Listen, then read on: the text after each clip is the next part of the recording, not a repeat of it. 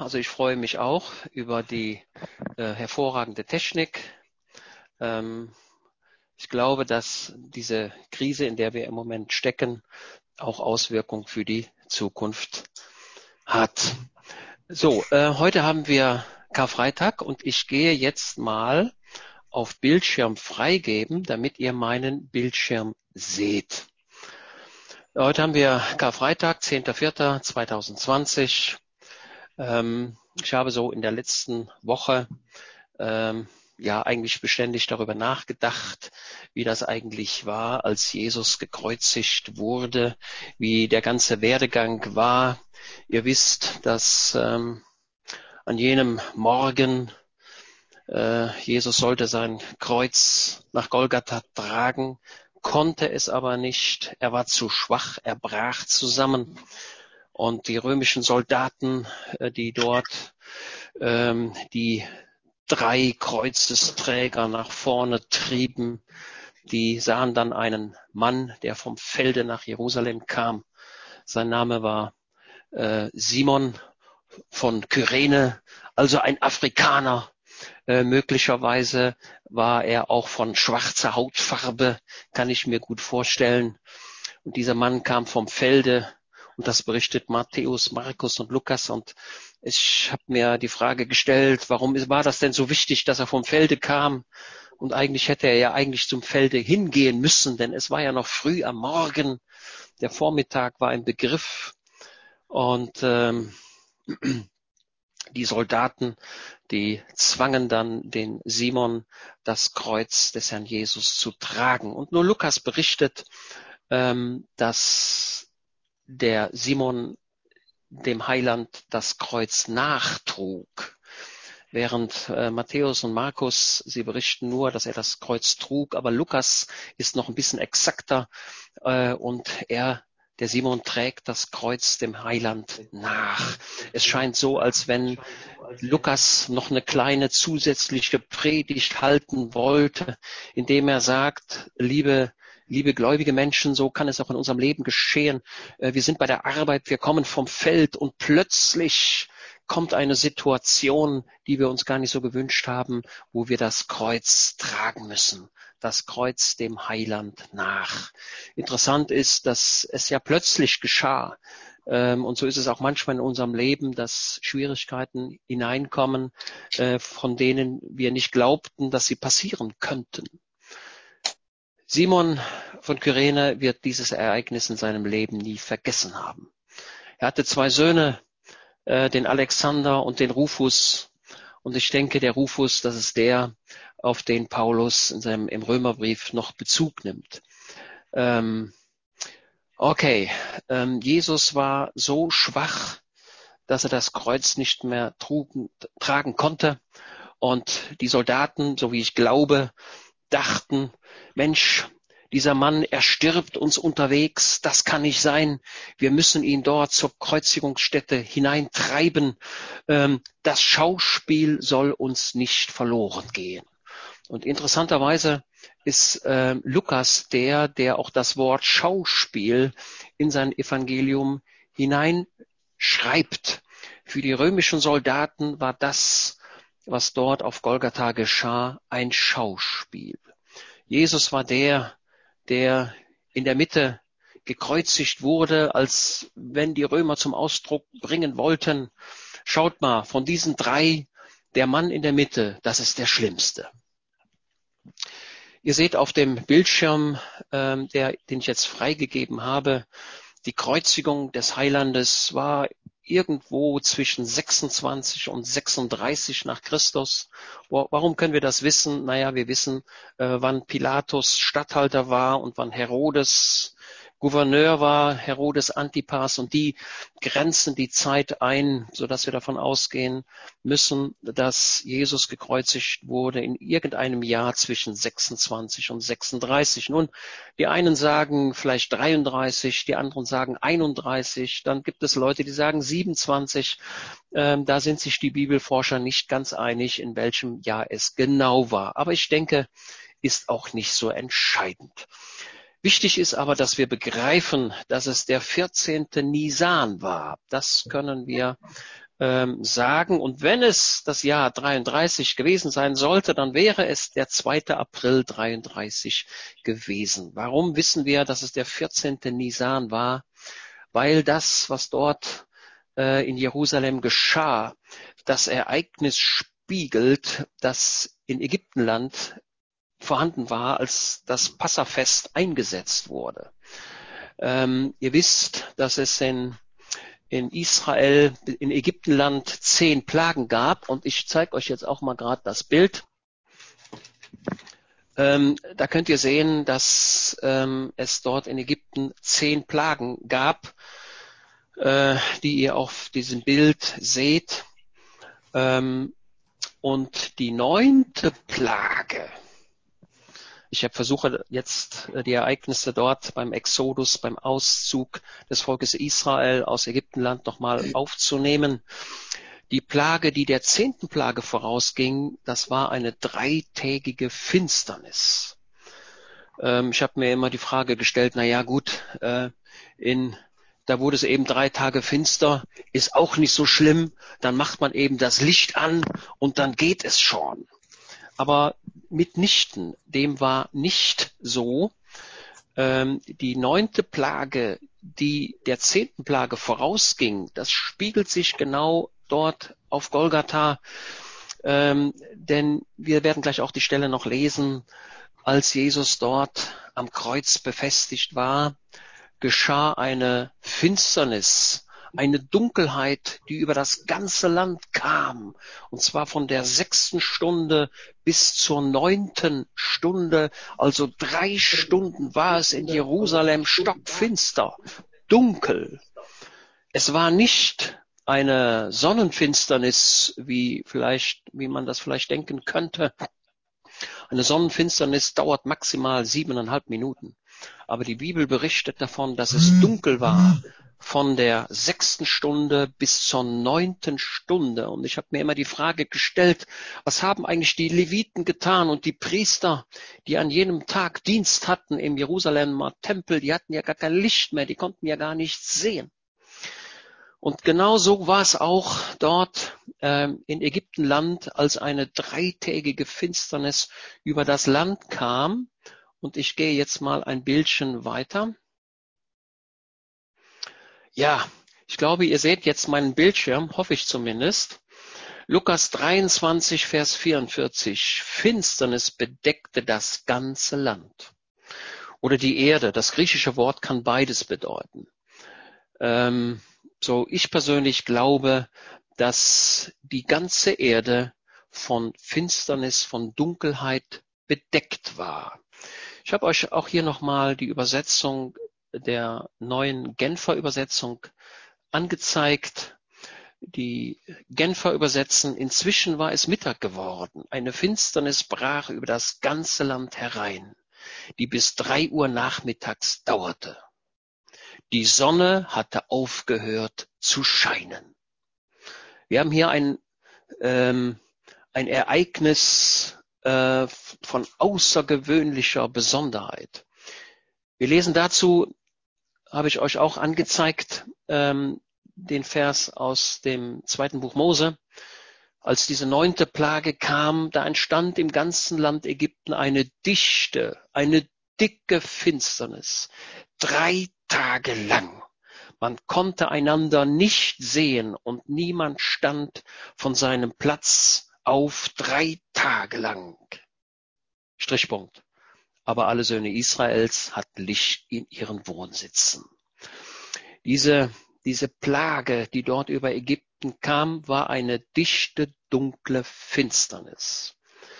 Ähm, ihr seht an der Formulierung, man konnte einander nicht sehen und niemand stand von seinem Platze auf, drei Tage lang. Stellt euch vor, wir haben heute, ich schaue gerade aus dem Fenster, und wir haben heute einen fantastisch schönen Tag. Kein Sturm, die Sonne scheint, ich denke, wir werden so heute vielleicht 20, 22 Grad bekommen. Und so war es auch in Ägyptenland. Und dann plötzlich, als wenn Gott die Sonne abgeschaltet hätte. Und ich persönlich glaube auch, dass es so war. Es gibt einige Bibelforscher, die sagen, na ja, das war so eine geistliche Finsternis, die sich über das Land Ägypten deckte. Könnte ja sein. Ich persönlich glaube aber, dass es wirklich so war. Es war finster, es war dunkel. Genauso wie es dort an jenem Tag war, als Jesus gekreuzigt wurde. Es war einfach dunkel. Und die Leute in Jerusalem, die erschraken und jener Hauptmann, der sagte, wahrlich, dieser war Gottes Sohn.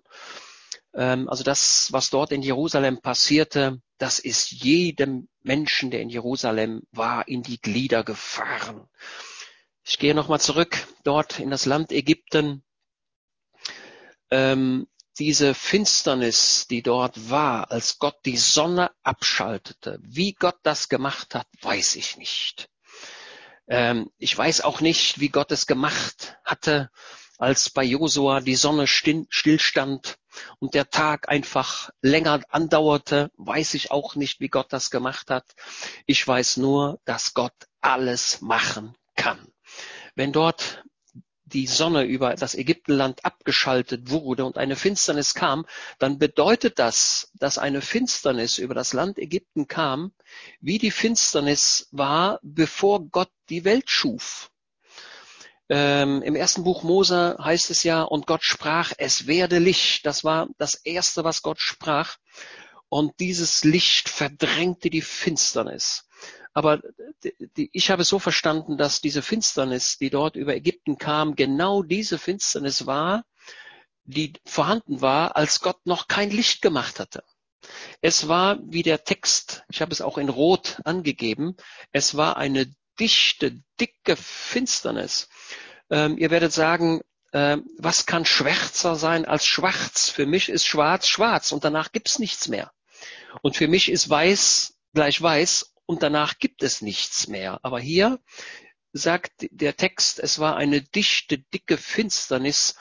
Selbst wenn der eine oder der andere jetzt denkt, na ja, war ja auch nicht so schlimm. Dann haben die eben ihre Kerzen angemacht. Dann haben die Ägypter ihr Kohlenfeuer im Ofen angesteckt und haben so Licht produziert, denn denn Smartphones gab es noch nicht, mit denen man ein wenig hätte leuchten können. Und elektrisches Licht gab es auch nicht. Ähm, aber ich habe es so verstanden, dass diese dichte Finsternis selbst das Kerzenlicht erstickte. Es war einfach finster. Ich war vor einigen Jahren mal in Maastricht. Da gibt es einen Felsen, der besteht aus Mergel. Und die Leute in den Niederlanden, in Maastricht, äh, die haben dann dieses, dieses, diesen Mergelstein aus diesen Felsen geschnitten und haben ihre Häuser damit gebaut. Und diese Höhlen, die kann man besichtigen. Also wenn ihr nicht wisst, was ihr tun sollt, wenn die Corona-Krise mal vorbei ist, dann macht einen mhm. Ausflug nach Maastricht ähm, und geht mal dort in diese Mergelhöhlen. Ich bin dort zweimal gewesen und äh, da braucht man einen Führer, weil diese Gänge, wenn man in diesen Gängen ist, findet man nicht mehr zurück. Und äh, an einer Stelle sagte der Führer dann zu den Besuchern, zu denen ich auch gehörte, so, äh, liebe Besucher, ich mache jetzt mal meine Lampe aus, erschrecken Sie bitte nicht, die mache ich auch gleich wieder an. Ich will Ihnen zeigen, was Finsternis bedeutet. Und dann hat er die Lampe ausgemacht und man sah nichts mehr, aber auch gar nichts. Man ist völlig ratlos. Und wenn man den Weg alleine zu, zurück hätte finden müssen, dann wäre einem nichts anderes übrig geblieben, als über die Erde zu kriechen und alle Gänge abzulaufen oder abzukriechen, um dann vielleicht zum Eingang zu finden. Also eine Finsternis ist schrecklich. Ich zeige euch jetzt mal ein anderes Bild. Jetzt muss ich mal schauen, wo ich das habe. Mal gerade schauen. Ja. Finsternis, die gefühlt werden konnte. Ähm, es war eine schreckliche Zeit in Ägypten. Und ich glaube, dass diese dreitägige Finsternis in Ägypten ganz furchtbar war für diese Leute. Es war für mich eigentlich schon fast der Gipfel dessen, was man an Leid erleben kann.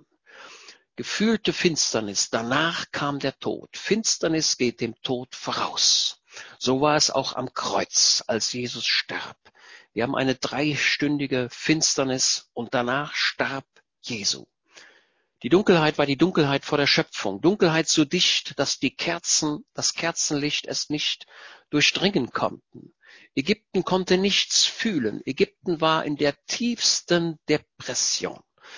Und wenn ich, wenn ihr mich fragt, wie stelle ich mir die Hölle vor, dann stelle ich sie mir so vor.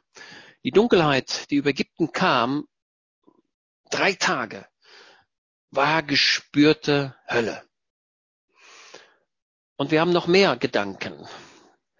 Keiner konnte den anderen mehr fühlen. Keiner konnte, keiner konnte den anderen mehr sehen. Man konnte noch sprechen, keine Frage.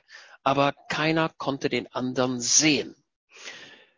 Und vor allem haben die Ägypter gesagt, Mensch, was ist denn los? So was haben wir noch nie erlebt. Es ist stockfinster. Was können wir tun? Was können wir machen? Was sollen wir essen? Was sollen wir trinken? Haben wir im Haus noch Vorräte? so ähnlich wie jetzt in der Corona-Krise, aber tausendmal schlimmer. Es war ein Geist der Ungewissheit. Verzweiflung kam in die Herzen dieser Menschen, dieser Ägypter, und jeder stellte die Frage, was ist das und wann geht das zu Ende?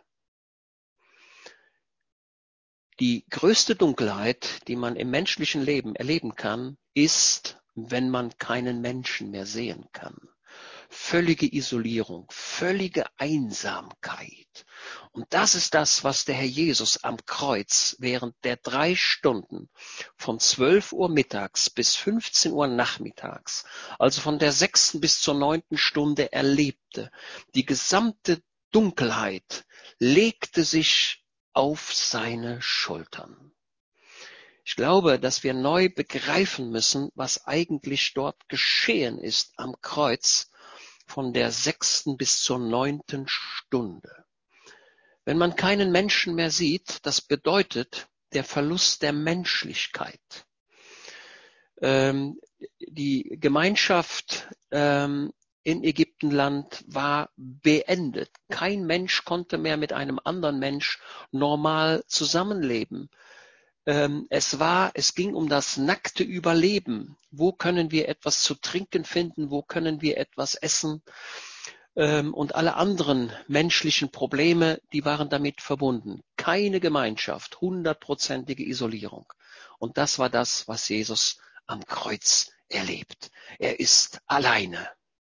Ich glaube, ähm, dass das war das, was er in Gethsemane schon spürte, ähm, als er wusste, dass am folgenden Tag, Gethsemane war ja an dem Vortag, ähm, er betete, er war in Todesängste ähm, und die Engel, ein Engel kam und half ihm und diente ihm.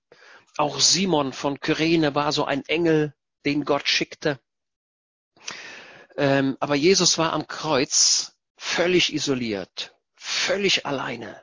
Und er fühlte diese Finsternis, die auch in Ägypten spürbar war, die fühlte er an seinem eigenen Körper. Alle Sünde dieser Welt lag in diesem Augenblick auf ihm und er wusste es und er spürte es. Und das waren, das war, ich glaube, dass diese, diese diese geistliche, dieses geistliche Empfinden beinahe oder vielleicht mit Sicherheit schlimmer war als die Schmerzen, die er eh trug in seinen Handgelenken, in seinen Fersen, in der Schwierigkeit des Atmens. Und ihr müsst wissen, ähm, dass man ihn vorher gegeißelt hatte und der Rücken des Heilandes, der war zerstört. Man konnte, man konnte bis auf die Knochen herabschauen und diese, diese Wunden auch an seinem Rücken, sie reibten an jenem rauen Kreuz. Also die, die körperlichen Schmerzen waren unglaublich. Hinzu kamen diese seelischen Schmerzen, die Jesus während dieser drei Stunden trug. Ich habe hier nochmal ein Bild. Ich habe versucht, diese, ähm, diese Atmosphäre nochmal aufzunehmen. wichtig ist ihr, dass ich habe hier noch ein anderes Bild, das zeige ich euch noch zuvor. Und ich werde das jetzt auch mal animieren. Ich muss mal schauen, ob das passt, ob ich das hinkriege, dass ich das animieren kann.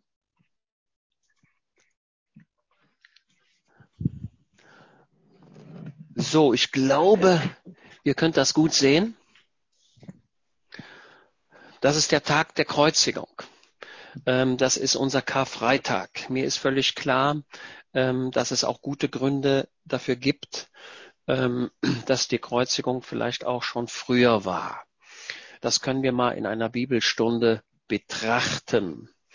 Aber die allgemeine Auslegung ist die, dass unser Freitag, den wir jetzt haben, wir haben jetzt 11.10 Uhr äh, auf der Uhr.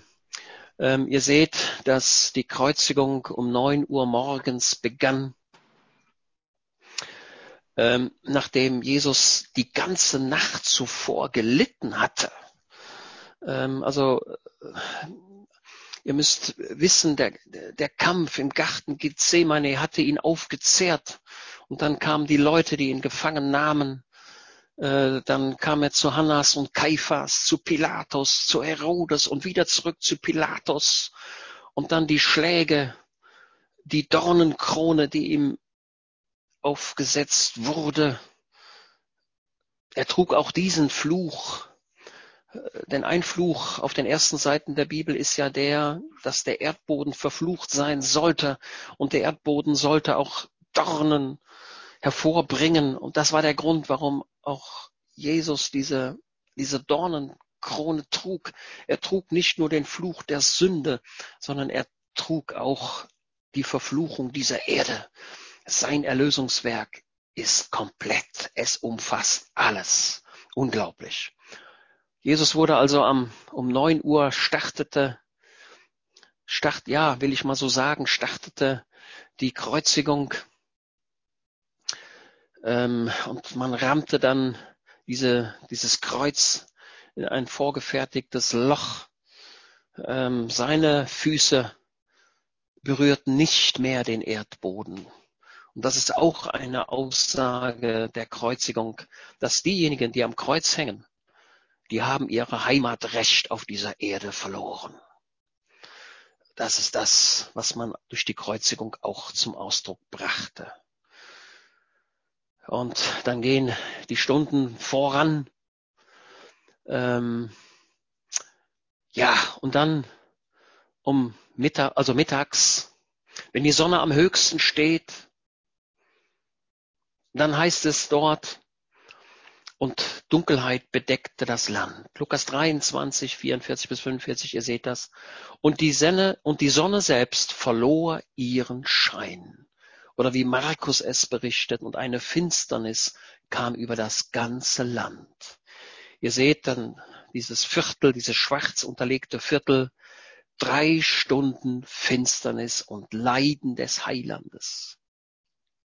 Ich möchte mal so sagen, äh, das machen wir gerade schauen, die ganze Kreuzigung können wir quasi in zwei Phasen einteilen in die erste und in die zweite Phase, wobei die zweite Phase die schlimmste Phase war.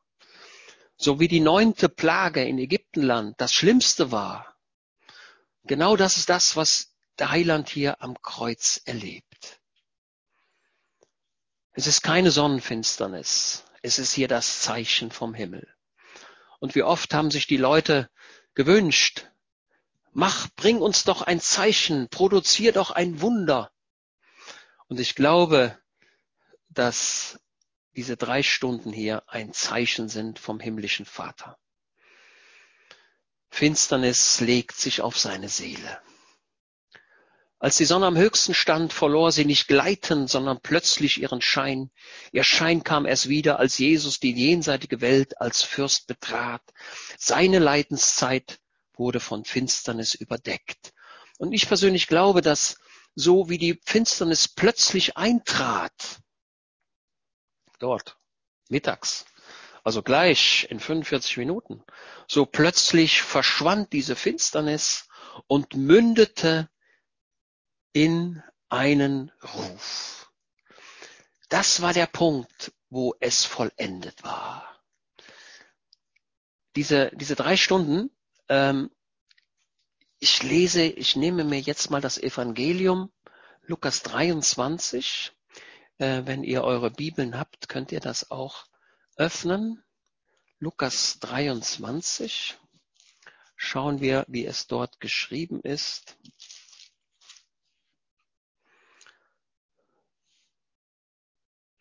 Ja, es war aber um die sechste Stunde. Es kam eine Finsternis über das ganze Land bis zur neunten Stunde, wobei die Sonne sich verfinsterte.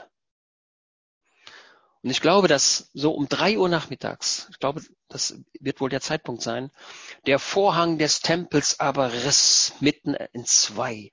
Und Jesus rief mit lauter Stimme und sprach, Vater, in deine Hände übergebe ich meinen Geist. Und als er dies gesagt hatte, verschied er.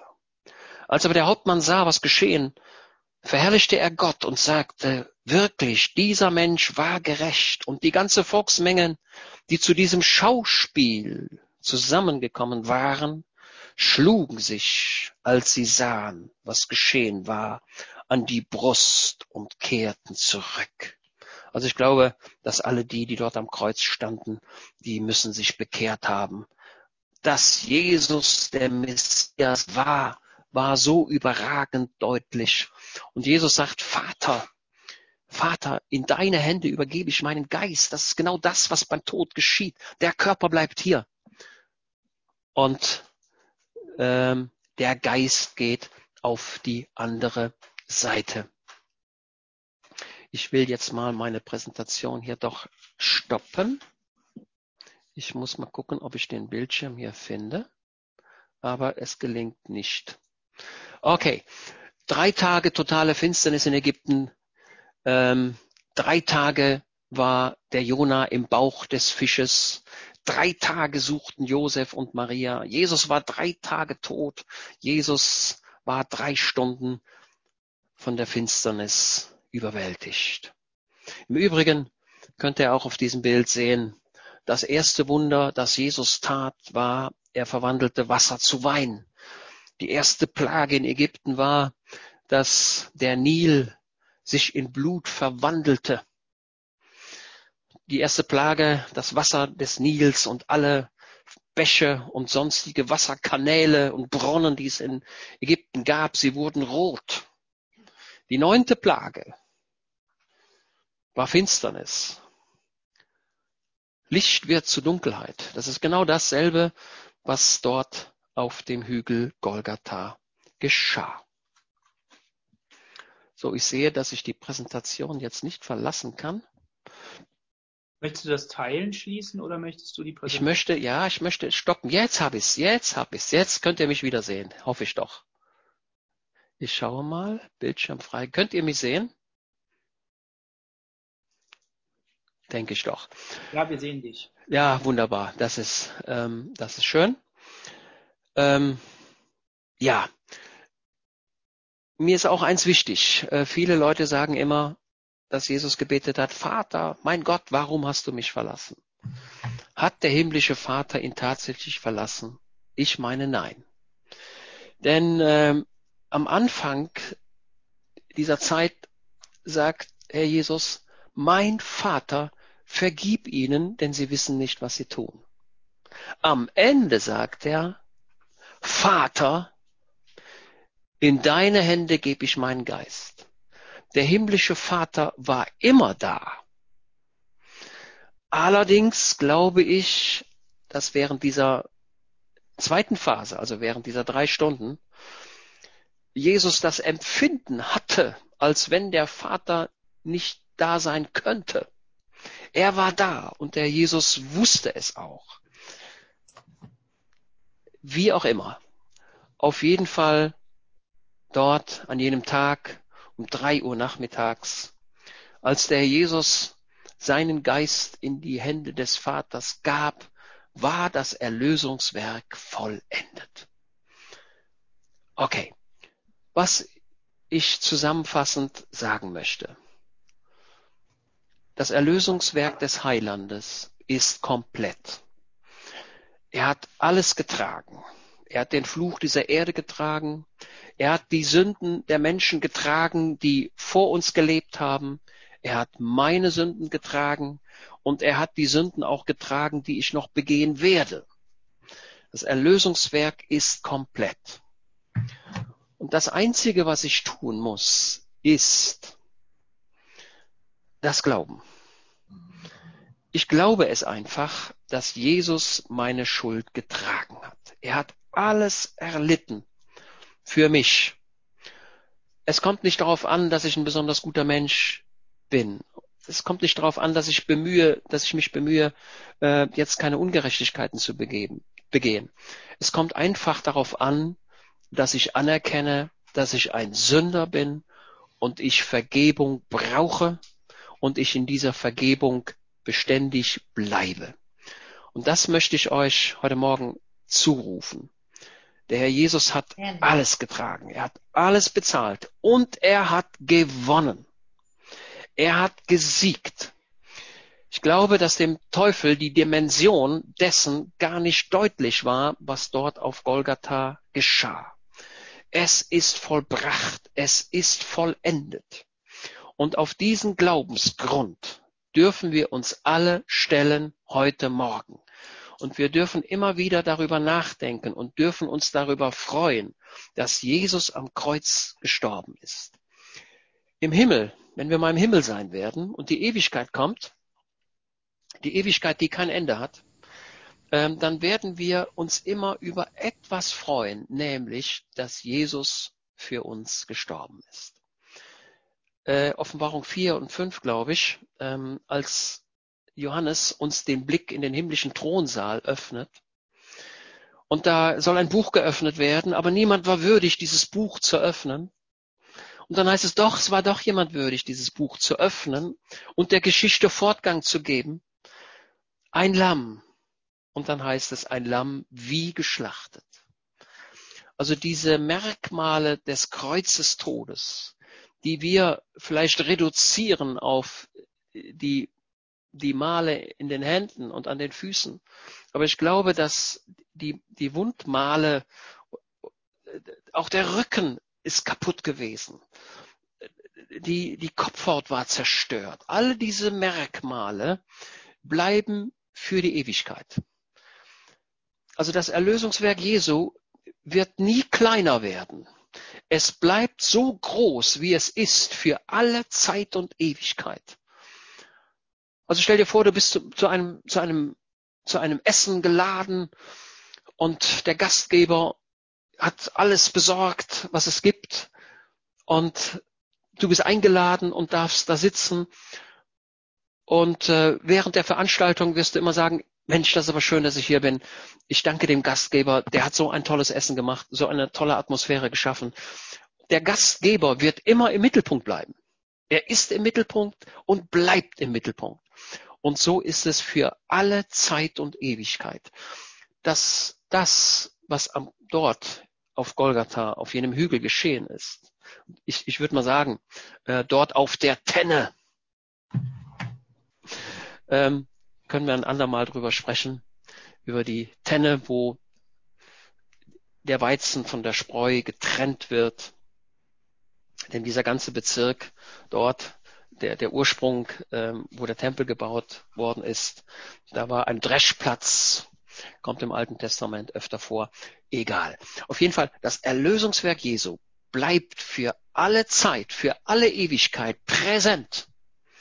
Und wir werden uns immer freuen und sagen, ach, ich bin im Himmel, wie schön, dass ich im Himmel bin. Wunderbar, fantastisch. Und wem habe ich das zu verdanken? Weil der Sohn Gottes für mich gestorben ist. Das bleibt ewig präsent.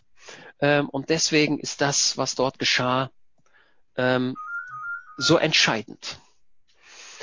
Okay, ich sehe, wir haben schon fast 11.25 Uhr und äh, ich glaube, 10.55 Uhr. Das sind, glaube ich, jetzt 30 Minuten gewesen. Äh, damit würde ich auch jetzt schon ans Ende kommen. Äh, lest Lukas 23, Markus 15, Matthäus 27, Matthäus 28. Ähm, es gibt so viele Gedanken, die manchmal nur in einem kleinen Wort besteht, wie und Simon von Kyrene trug dem Heiland das Kreuz nach. Ja? Also nehmen auch wir manche Probleme, manche Schwierigkeiten, nehmen wir sie auf uns. Und wie eingangs schon aus dem Psalm gehört, ähm, es sind die Zeiten der Probleme sind kurz und die Zeiten des Segens sind lang und in der Ewigkeit sowieso. Okay, ich hoffe, ähm, dass euch das heute Morgen ein bisschen geholfen hat. Ähm, ich empfehle, ähm, solange wir nicht körperlich wieder in unser Kirchengebäude kommen können, nutzt intensiv ähm, diese technischen Möglichkeiten, die wir haben. Ähm, und ich freue mich darüber, dass wir diese Möglichkeiten haben. Äh, das ist fantastisch. So, jetzt sage ich euch Gottes Segen mit euch und gebe an den Daniel zurück. Dankeschön. Amen. Danke, Volker. Magst du noch mit uns beten? Ja. Amen. Ich bete mit uns allen. Herr Jesus, ich danke dir, dass du am Kreuz jede Sünde, jede Krankheit, jedes Problem, jeden Fluch, jede Schwierigkeit, alles Üble hast du getragen in völliger Einsamkeit. Du warst der einsamste Mensch dort in jener Zeit, aber du hast es getan. Du hättest vom Steig, vom Kreuz herabsteigen können, aber du hast es nicht getan. Du hast durchgehalten und hast gesiegt und hast einen Sieg voll erwirkt, an den ich mich anhängen kann, unter den ich runterschlüpfen kann, den ich für mich auch in Anspruch nehmen kann, obwohl ich gar nichts dazu beigetragen habe, so darf ich dennoch das, was du getan hast, für mich in Anspruch nehmen.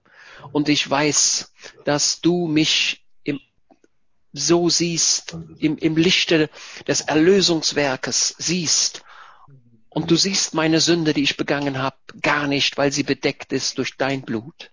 Ich danke dir, dass ich vor dir sein kann, so als wenn ich die Sünde gar nicht begangen hätte. Ich danke dir, dass dein Erlösungswerk vollkommen ist und da ist nichts übrig. Und so dürfen wir uns freuen darüber, dass du gekommen bist und bis ans Kreuz gegangen und wir dürfen im Lichte dessen fröhlich sein und dürfen unsere, unseren Pilgerlauf fröhlich gehen, bis dass du mich rufst, bis dass du uns rufst oder bis dass du in den Wolken erscheinst und dein Volk in den Himmel rufst.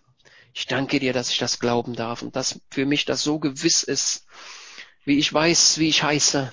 Ich danke dir dafür. So segne unsere Gemeinde, jeden Einzelnen, der heute mitgehört hat. Und gib Gnade, dass wir nie dein Werk gering schätzen, sondern die Größe dessen, was am Kreuz geschehen ist, mehr und mehr begreifen. Ich danke dir. Amen. Amen. Amen.